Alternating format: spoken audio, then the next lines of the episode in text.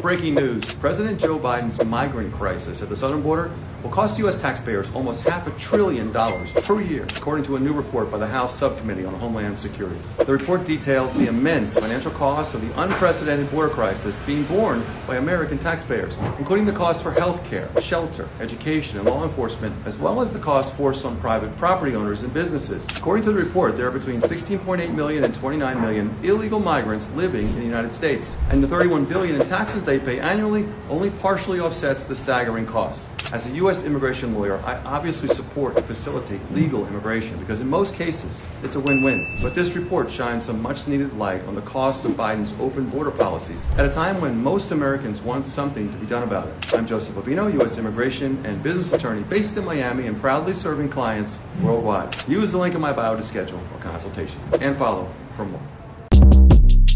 Short Cast Club